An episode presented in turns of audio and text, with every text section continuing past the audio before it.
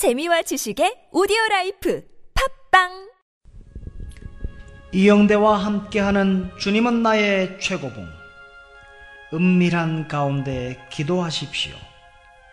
마태복음 6장 6절 말씀 너는 기도할 때에 네 골방에 들어가 문을 닫고 은밀한 중에 계신 네 아버지께 기도하라. 은밀한 중에 보시는 내 아버지께서 갚으시리라. 예수님께서는 은밀한 중에 계신 내 아버지를 꿈꾸라 라고 말씀하지 않으시고 은밀한 중에 계신 내 아버지께 기도하라 말씀하셨습니다. 기도는 의지의 노력입니다. 은밀한 곳에 들어가 문을 닫은 후 가장 하기 어려운 것이 기도입니다.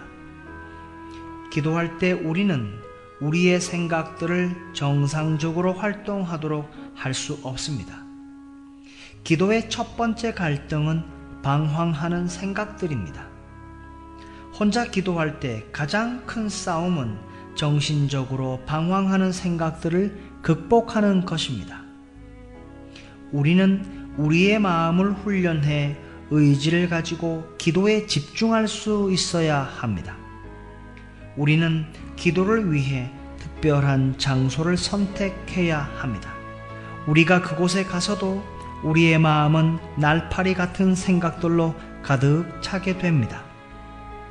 이것도 해야 하고 저것도 해야 하는데 은밀하고 조용한 시간이란 모든 감정의 문을 의도적으로 닫고 하나님을 기억하는 것을 의미합니다.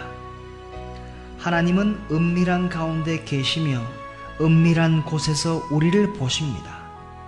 주님은 다른 사람이 우리를 보듯이 또는 우리가 자신을 보듯이 보는 분이 아닙니다. 우리가 참으로 은밀한 가운데 살아갈 때 하나님을 의심하는 것은 불가능하게 되며 우리는 무엇보다 하나님을 더욱 확신하게 됩니다. 예수님께서는 하늘 아버지는 은밀한 곳에만 계시고 다른 곳에 계시지 않는다 말씀하셨습니다.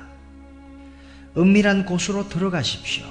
그러면 모든 환경의 중심에 언제나 하나님의 계심을 발견하게 될 것입니다.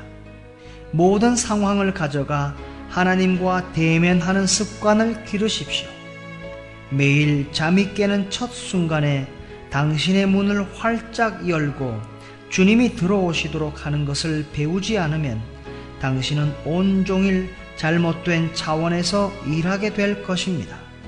그러나 문을 활짝 열고 당신의 아버지께 은밀한 가운데 기도하면 모든 보이는 일들마다 하나님의 임재의 흔적이 남을 것입니다.